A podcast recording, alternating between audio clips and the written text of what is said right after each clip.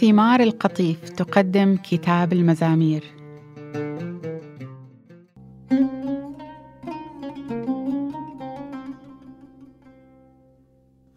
احفظني يا الله فإني متكل عليك. قلت للرب أنت سيدي ولا خير لي بمعزل عنك. كل بهجتي في قديسي الأرض وأفاضلها تتكاثر أوجاع المتهاتفين وراء غيرك. أما أنا فتقدمات سكائبهم الدموية لا أقدم ولا أذكر أسماءهم ولا أذكر أسماء أوثانهم بشفتي. الرب نصيبي وميراثي وكأس ارتوائي. أنت حافظ قسمتي. في أرض بهيجة وقعت قسمة حصتي. فما أفضل هذا الميراث عندي. أبارك الرب ناصحي وفي الليل أيضا يرشدني ضميري. جعلت الرب أمامي دائما فأنه عن يميني فلا أتزعزع.